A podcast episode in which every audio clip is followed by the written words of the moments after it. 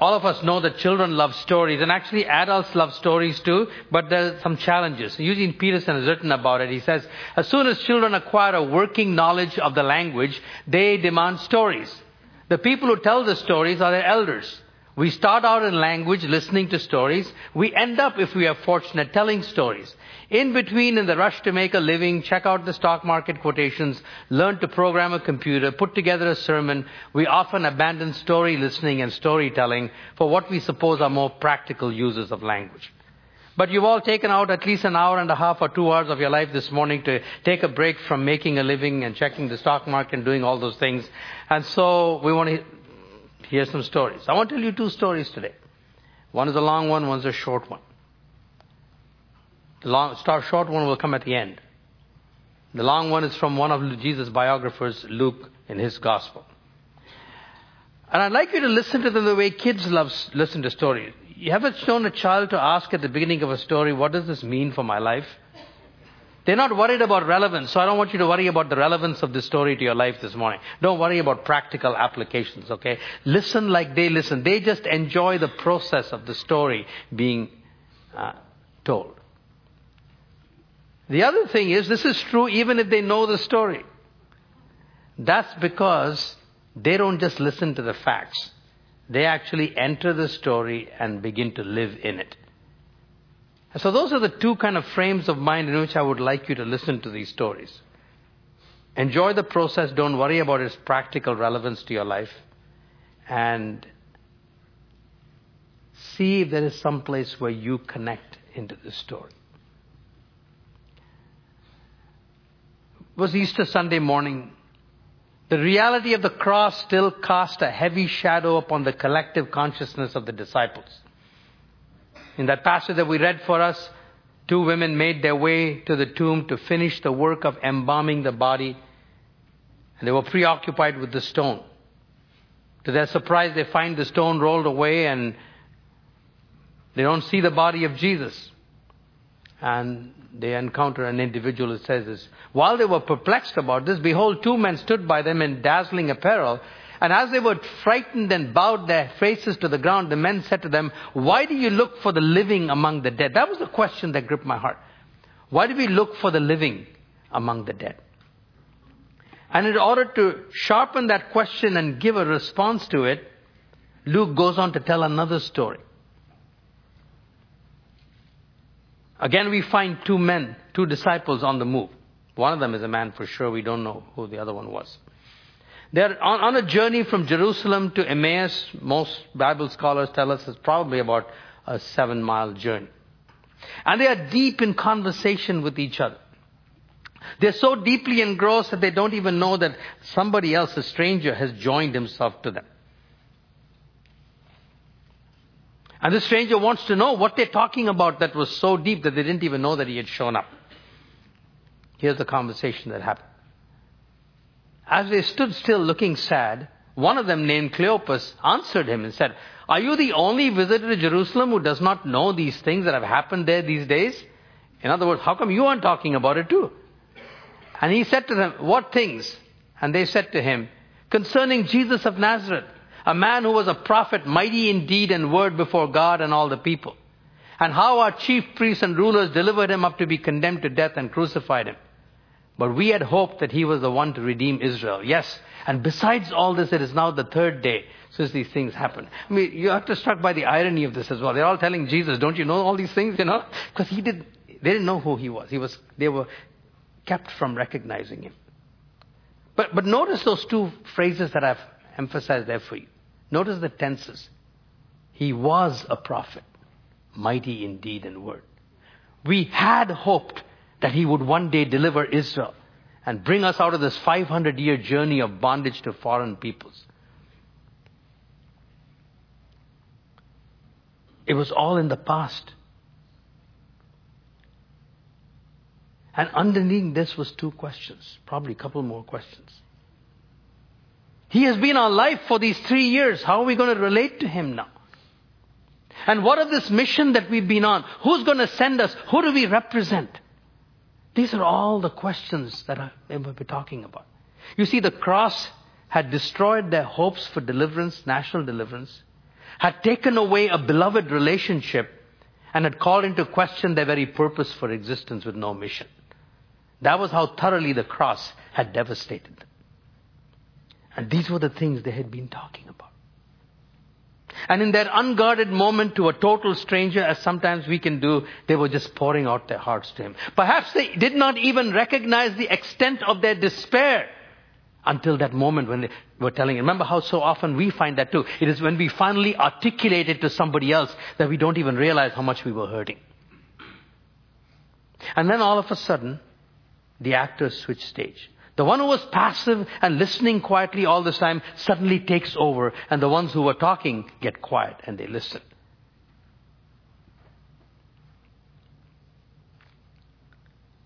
And he begins to speak to them. And he said to them, O foolish ones and slow of heart to believe all that the prophets have spoken. Was it not necessary that the Christ should suffer these things and enter into his glory? And beginning with Moses and all the prophets, he interpreted them in all the scriptures, the things concerning himself. My goodness, what a sermon that must have been. You know? I mean, they didn't know who this person was, but he obviously knew their scriptures well. And from Moses, which probably means from Genesis on, he just kept talking all the while while they were walking. He kept talking to them about how every one of those books of the Bible properly understood was in some way or another teaching this one thing that this, this Messiah of theirs had to die before he would be glorified. That was the one theme he was tracing throughout the scriptures. And boy, that journey must have passed really fast. It's like when, when we are driving someplace, if we're listening to a really engaging story, we don't even realize how quickly time has passed. I remember the time when we took our kids for the first time to Disney World. Sheila was eight and Vijay was five. We had determined we would never do that Disney World trip until they got at least five, you know. And on, on the last day coming back, we left Chattanooga at 8 o'clock in the morning, and our goal was to get to Toledo by 7 in the evening and sleep over and get in the next morning. But by the time we finished dinner, it was 7. We said to the kids, we're only five hours away. Do you want to go home? Yeah, we will. And you know, we finished a 15 hour journey. Those kids didn't fall asleep at all. And one of the things that kept them going was we had a whole bunch of tapes that were British Shakespeare and actors that had dramatized all of the Old Testament. And they just kept listening to one story after another. That's the power of a story to engage in. And something like that must have happened with this fascinating exposition of scriptures. They didn't even know. And the seven miles just rolled along, and no time at all, it was evening. And so they said, Come, come, why don't you come and eat with us? And so once again, the stranger takes over. They still don't know who he is. Only this time, he doesn't break in upon them with a magnificent sermon, it's his action. They sit down, he breaks bread and he gives thanks, and in that moment their eyes are open. They see this is Jesus. And he's gone from them at that moment. The past tense has become present. He not was, was a prophet mighty indeed. He now is a prophet mighty indeed. No, there was no past tense for Jesus anymore. The past had been swallowed up by an incredible, unexpected present. And their eyes were open to see Jesus. Look at their reaction. And they said to each other, Did not our hearts burn within us while he talked to us on the road, while he opened to us the scriptures? Before this stranger joined himself to them, their minds were confused. They couldn't make any sense of what had happened on Good Friday. A tumultuous, unexpected end to three magnificent years. Didn't end the way they wanted. And now this empty tomb. Their minds were completely confused. There was no clarity of thinking. And as for their hearts, their hearts were sluggish. Despondency and despair do that to a heart. It is, they're incapable of feeling anything. Sluggish hearts, confused minds. But as soon as he began to talk and unfold those scriptures, their minds were instructed and their hearts began to burn. And they understood for the first time the significance of these events, including the significance of the empty tomb. And you know something? When the mind is clear, when the heart is inflamed with passion, and the eyes see Jesus clearly, the body can no longer limit us. And they forgot all about the fact that they were red, tired at the end of a long journey. They forgot about sleep and they turned around and went all the way back seven miles. That isn't seven miles on our car on a highway. It's probably a two hour journey. Back to Jerusalem. Because they had to tell their colleagues. Because they didn't know that some of them already knew about this. But they went all the way back. This, in a nutshell, is the story of Easter. It begins with disheartened disciples, dead in their spirit, going to look for the living among the dead. And it ends with the living one invading their deadness and bringing them new life. That's the story of Easter in a nutshell. Today, 2,000 years later, many, many people are still, still living in between the cross and the empty tomb. They're still looking for the living among the dead. Some have consigned Jesus to the grave 2,000 years ago. He was a great prophet. He was the founder of a great religion. But he's dead and gone, body decayed like anybody else's. Others, maybe adherents of many mainline denominations within the Christian faith, would acknowledge, yes, there's Easter, yes, he rose from the dead. But they consign him to heaven, wrapped up there. Yeah, he shows up on Christmas and he shows up on Easter and we kind of tip the hat to him. But for all practical purposes, the risen Lord Jesus makes no difference to our lives. But you know, such a Jesus is very attractive. He's safe. He can't surprise us. He only acts within the limits that we have confined, whether the limits of a grave or, the, or a distant heaven that doesn't have anything to do with earth. Such a Jesus we control.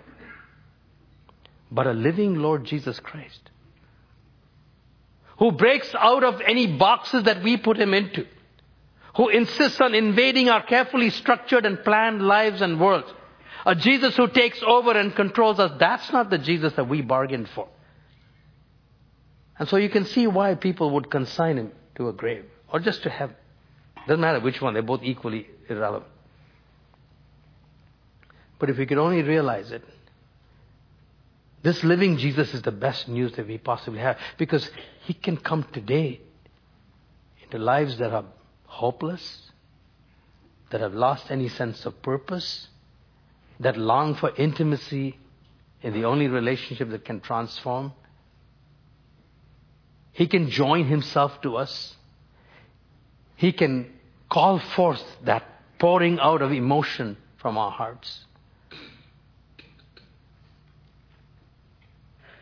And then he can begin to instruct minds, impassion hearts so they begin to feel again, and redefine a mission that gives purpose to life. That's the best possible news we can have. Now, it isn't Luke's purpose in this uh, section of Scripture or mine in this sermon to give evidences for the fact that Jesus rose from the dead. But very briefly, they are there, they are inescapable. Let me just mention some of them. First of all, the fact that the women were the first witnesses. Nobody fabricating a story of like this in the first century, if the resurrection was a fabrication, would ever have chosen to make women the first witnesses of that event. They were not considered credible witnesses in the first century, in that culture. Secondly, Every instance of the disciples hearing the news that Jesus had risen from the dead was not met with enthusiasm, but was met with unbelief. They dismissed the story of the women as nonsense. So much for all those theories that try to explain the resurrection appearances as hallucinations. People hallucinate about things and events that they are expecting and want to happen. Nobody hallucinates about things that they didn't expect to happen and didn't believe when somebody told them it happened. And as for the other theory, which was actually spread because the chief priests paid the guards to tell the story the disciples came and stole the body of Jesus. No one would be fabricating an event and then proclaiming it that they themselves did not believe it. And then remember when Jesus asked them, what things are you talking about? They said, are you the only one in Jerusalem who doesn't know all these things? All the things that happened surrounding the death of Jesus and the burial of Jesus were done in public. Everybody knew about it. To go into a community like this and begin to preach that Jesus rose from the dead, if that was a fabrication, it would have been the easiest one to disprove in a moment. Nobody had to persecute those people. All they had to do was to go to the tomb and parade the dead body of Jesus up and down the street, and Christianity would have been finished 2,000 years ago. You and I wouldn't be here today. But they couldn't. There was no body. The tomb was empty. And then, of course, we have the transformation of these disciples, these, these totally despondent, downcast, distressed, fearful, frightened, huddled disciples suddenly were thrust out into a hostile world and changed the Roman world upside down.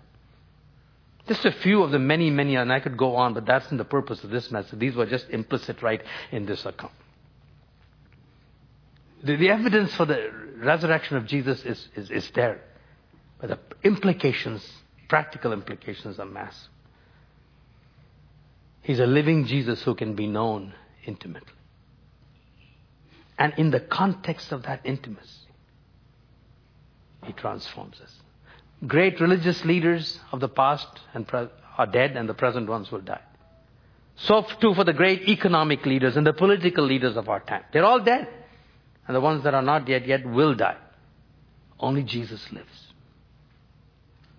Uh, to some of you who have confined him to a grave 2,000 years ago, he says, Stop looking for the living among the dead.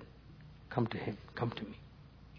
And this Easter may be a great opportunity for you to begin that relationship because living a relationship with Jesus makes sense only because Jesus is alive. He's not just an idea.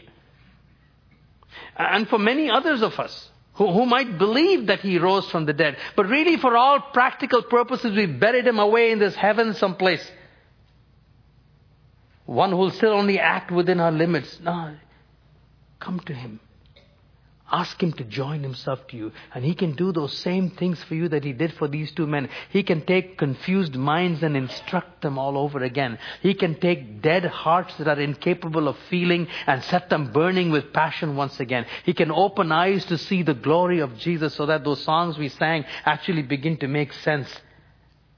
And as a result of transformed minds and hearts and open eyes, our bodies get energized and we are sent on a mission which is the only mission in this world that has power to sustain us and give us meaning for as long as we live.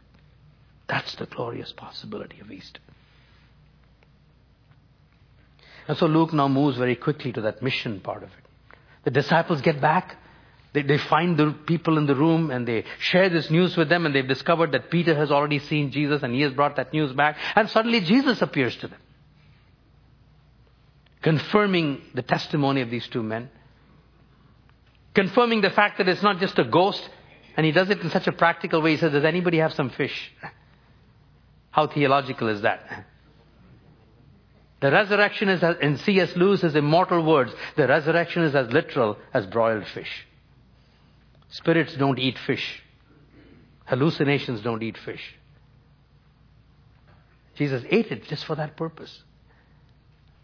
And then he said to them, these are my words that I spoke to you while I was still with you. That everything written about me in the law of Moses and the prophets and the Psalms must be fulfilled. Then he opened their minds to understand the scriptures. I did a little bit of digging uh, into the into the Greek words behind open and understand, and they're, they're the rich variety of meaning. But when I took some of those meanings and put them together, it was just a beautiful picture that emerged of what Jesus was doing here. The, the idea, I think, is something like this: he was taking disparate, unconnected pieces that they didn't put together, and he connected them all together into a whole so it made sense. He was telling them the whole story, how, how he fit in. The earlier sermon, the earlier sermon was all about how did these scriptures, uh, on the road that set them burning, was how do every one of the scriptures from Genesis on speak about the fact that Christ had to die before he was glorified. This one goes one step further. If all of, all the events before have been leading right up to the time of the crucifixion and the resurrection, now what's going to happen from now till end? He said, this is the essence of scriptures. What is the essence of all of scripture? Thus it is written that the Christ should suffer on the third day, rise from the dead, and that repentance and forgiveness of sins should be proclaimed in his name to all nations, beginning in Jerusalem, and you are witnesses of these things. Your mission isn't finished, it's just beginning. This is what it's been all about. The Christ must die he must be glorified, raised from the dead on the third day, and now you can be absolutely confident that you can preach this message of forgiveness of sins starting from here to the whole world. You guys were lamenting that The hope of Israel was gone. I'm telling you, I am alive and I'm the hope of the whole world. He not only gave them back their mission, he multiplied it and enlarged it beyond anything he could ever have imagined. Because he lives. This is the script. The witness of scripture in a nutshell is this that missions in the name of Jesus, preaching of forgiveness of sins, of which we can be confident because Jesus rose from the dead. The cross only makes sense. Or, or sorry, we can only believe what the, the meaning of the cross because Jesus rose from the dead. Without the resurrection, there would be no confidence in us that our sins are truly forgiven. The entire theology of the cross, we have confidence in it only because there is an empty tomb, only because Jesus rose from the dead. And so we can preach and believe it and preach it and teach it with confidence. But one more thing is needed. And Luke finished with these words, And behold, I am sending the promise of my Father upon you. But stay in the city until you are clothed with power from on high. He's talking about the work of the Spirit, the Holy Spirit. You see, Jesus still instructs minds. But we don't hear those words with these physical ears. Jesus still inflames our hearts and opens our eyes to see Him, but we don't see Him with these eyes. All of this happens in invisible reality by the work of the Holy Spirit. It is the Spirit who takes the power of a risen Jesus and makes them alive in our hearts so our minds are illumined, our hearts are inflamed, our bodies are energized, and our eyes are open to see Jesus. So the work of the Spirit in invisible reality, applying the reality of Jesus risen from the dead to us, has then effect in visible reality. And we are energized and then we go out and we live and do the work He's called us to. Now, of course, this happened specifically at Pentecost, about 50 days after this. 120 disciples of Jesus experienced the Spirit coming, and we will celebrate that 50 days from now, seven weeks from now, on Pentecost Sunday. But He's continued to come throughout history too. Whenever the church has lost its zeal, whenever the church finds itself like those two disciples on the road to Emmaus, we had hoped, but somebody else proved to be stronger and crucified him. He was a prophet. And you know, brothers and sisters, it is at this point that the story connects most closely to you and I today in North America. Because it is so easy in the world that we live in today, especially within North America, to lose hope, to lose a sense of mission, the vitality of that personal relationship with the living Lord. It was at this point that I began to ask myself a question. What would an Emmaus Road conversation look like this side of the cross? that side of the cross, it was, it was just, it was a crucified Savior. And they didn't know what was going to happen. What would it look this side of the cross? We already know that Jesus rose from the dead. That surprise is not there anymore. What would an Emmaus conversation look like? Just work with me, right? This is just only one man's imagination. Yours might be different. It's a good question to ask yourself. So I imagine walking on, not on the road to Emmaus, but walking in my ravine one day. Maybe walking with Pastor Chris or Pastor Sam or, or one of the elders. And we're deep in conversation.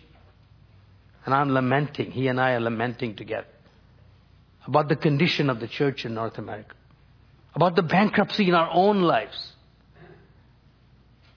about the obstacles to the mission, about the apparent lack of concern amongst, widespread amongst Christians, especially in North America. And I'm, do we not need more power? And maybe a stranger joins himself to us. What are you guys talking about? We tell him. He says, Why?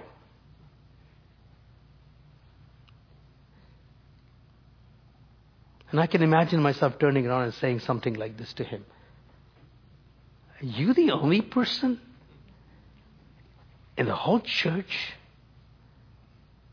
that doesn't know that this status quo is not normal? Are you the only person who doesn't know what God has done just in the last 300 years at various times when He broke in upon the church?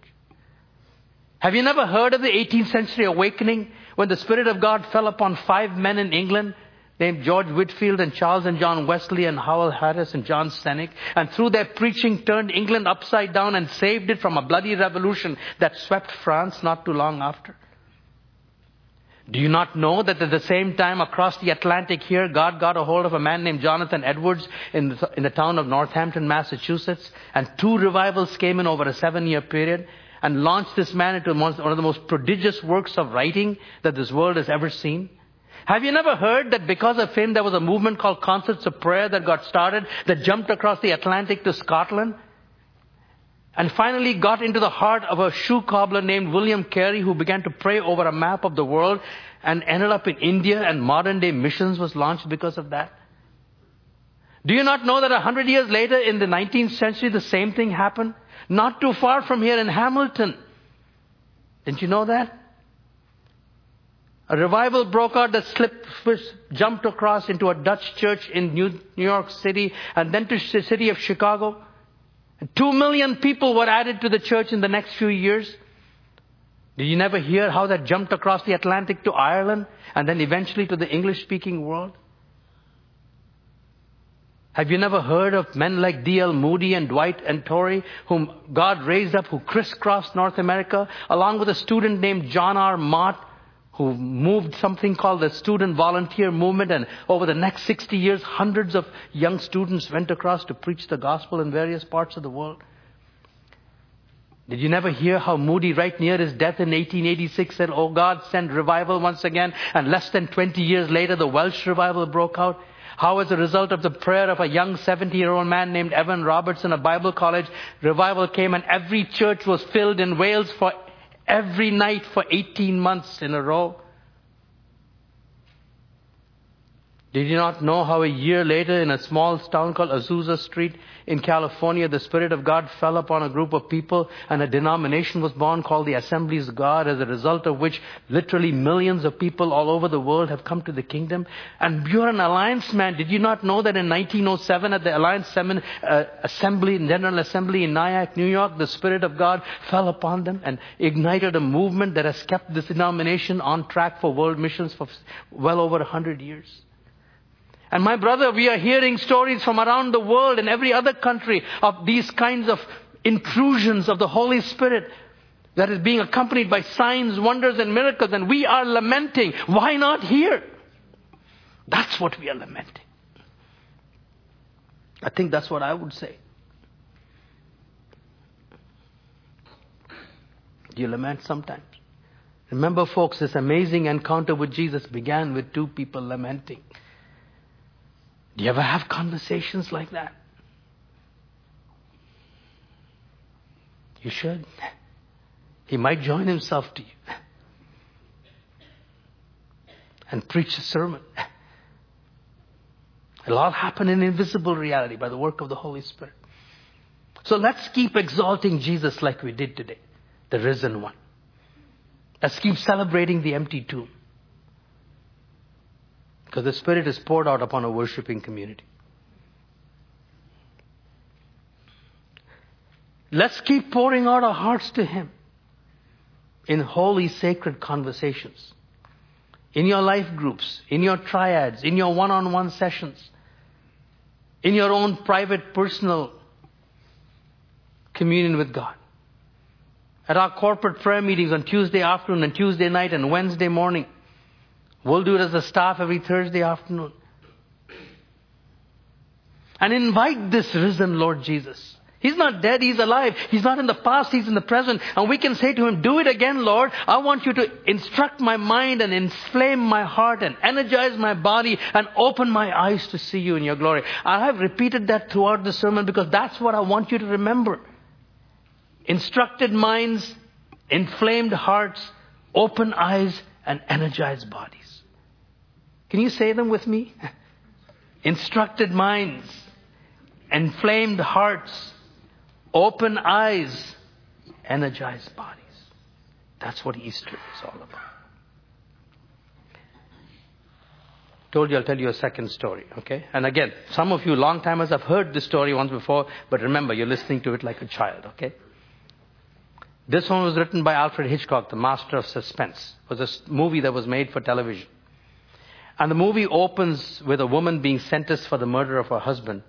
And she is screaming at the jury and the judge and she says, you will never keep me in this place. I'm going to get out and I will show all of you. The next scene cuts away to prison and she's in prison, dressed in prison garb. And she lives her life there. And one day she hears a bell toll and discovers in conversation that means the prisoner has, somebody has died in there. And late that afternoon, she hears a rattling sound outside her cage, which happens to look out into the courtyard, and she sees a, a cart there and a funeral procession with a coffin set on it, uh, making its way to the cemetery that was just outside the prison gates. And the chaplain was going in front, leading the way, intoning it, and there was a little burial ceremony. She could watch all of that, and her mind began to hatch a plot. And so for the next several months, she went on her best behavior. And she slowly began to get rewarded with some privileges of mobility and whatnot. And she made friends with the undertaker. And she said, Hey, I'll make it really worth your while because I do have lots of money. Give me the keys to the mortuary. Get me a copy of the keys to the mortuary. And the next time the bell tolls, I'm going to make my way into that mortuary. And I'm going to, lo- in the dark, I'm going to lower myself into one, that coffin. And then after the burial take place, since it's only in the late afternoon, I can survive until you come out there and get me out. Well, this man had nothing to lose, so he agrees. And so she waits and waits and waits. Sure enough, the bell tolls. And she puts her plan into action. She gets her keys out and slips in when no one's watching, doesn't turn any lights on, feels for the coffin and steels herself against that contact with that cold flesh as she gets in. But she's sustained throughout by the possibility that it's working, it's working. In a few hours, I'll be out. And sure enough, she feels the coffin being lifted out in the courtyard, put on the cart. She feels the little bumps along the way. She even hears the intonations of the priest in the front and eventually she feels herself being lowered once again into the grave and everything's quiet. And she is absolutely gloating with the prospect of success. But slowly the time passes and the amount of oxygen in the, ta- in the coffin gets lower. She's beginning to wonder, what's happening? What's happening? Why hasn't he come? I told him I'd give him all this money. She puts her hand in her pocket and she feels something hard. It's her cigarette lighter. She flicks the cigarette lighter on and the movie ends with her looking into the face of the undertaker. Her last hope for life was put in somebody who was dead himself. She looked for the living among the dead and found him hopelessly dead.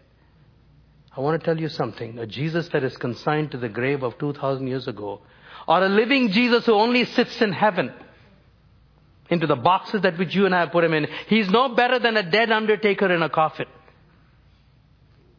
But a living Lord of the universe, who joins himself today to despondent people who are longing for meaning through relationship and mission. He's a God who still comes to instruct minds, inflame hearts, energize bodies, and opens eyes. Let's pray together.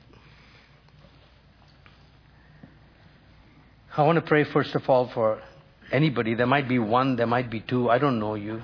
Maybe you just wandered in here today because it's Easter. Maybe you came because a friend invited you. Or maybe you've been coming here for months, years. And Jesus for you, for all practical purposes, was a dead leader from the past or someone who sits in heaven. I would just like to invite you this morning, if you are one of those, to say, Lord, I never knew. I never knew that when you burst out of that grave, you, you live and move in the places where I live and move. I now understand why you had to die. I now understand the meaning of the cross. I now understand why Friday is Good Friday. And I now understand why the tomb is empty. And I want you to come into my life to instruct my mind so I can think clearly than I've ever thought before. That you can make my heart feel what it has never felt before. That you can keep opening my eyes to see you. And you can commission my body for a mission of telling others. If you're ready to do that today, I'll just ask you to follow me in this brief prayer. And then afterwards, please let one of the elders or the staff know and be happy to help you build on this beginning. Lord, I come this morning into your presence. I thank you that you died for me. I now understand the meaning of those songs that Joel led us in earlier, or the songs I've sung here often. I acknowledge that it was my sin that put you on the cross. And I thank you that I have absolute confidence of forgiveness of sin because you rose from the dead. I thank you that you sent the Holy Spirit who can take these invisible realities and make them real, tangible in my life. So, Holy Spirit, come into my life and conceive the life of Jesus in me. That I can feel the effect of that in my mind, in my heart, and in my body in the weeks and months to come. And I pray this in Jesus' name. And then let me pray for the vast, largest number of us here who have done that, who are related to Jesus as Savior and Lord. Lord, I pray for them what I pray for myself.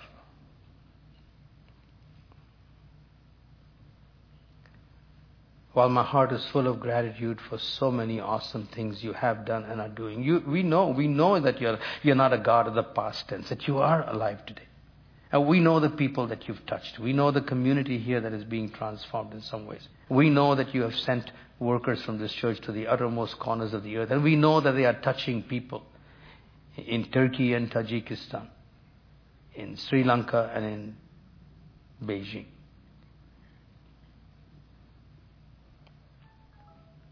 And in Africa and India. We're grateful. And Cambodia.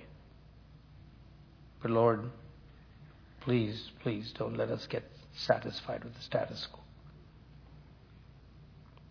We offer our minds to you. Instruct us afresh as we read your word, as we list, read books, as we listen to wise men and women, as we immerse ourselves in holy conversations with like minded believers, near and far. Instruct our minds.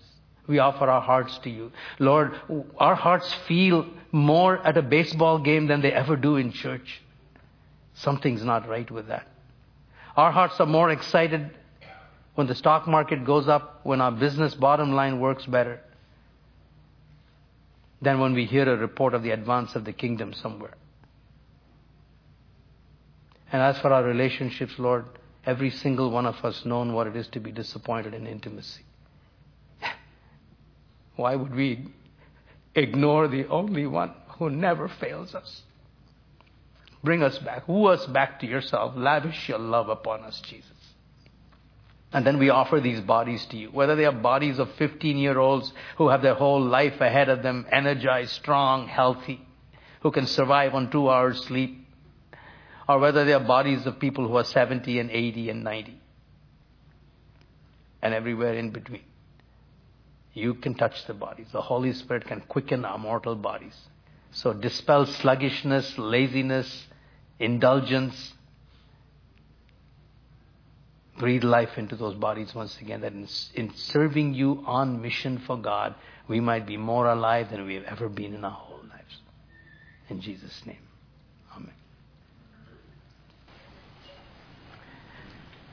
On my recent trip, I learned something important uh, about prayer life from, from someone who's a gifted intercessor who learned it in turn from other intercessors. And that is, whenever you experience anything of the reality of Christ within you, in any dimension of it, start praying for more and more and more. Don't ever be satisfied. This is one area of our lives where we are never meant to be satisfied with what we have. And so I just want to bless you with a hunger for more. Go in Jesus' name.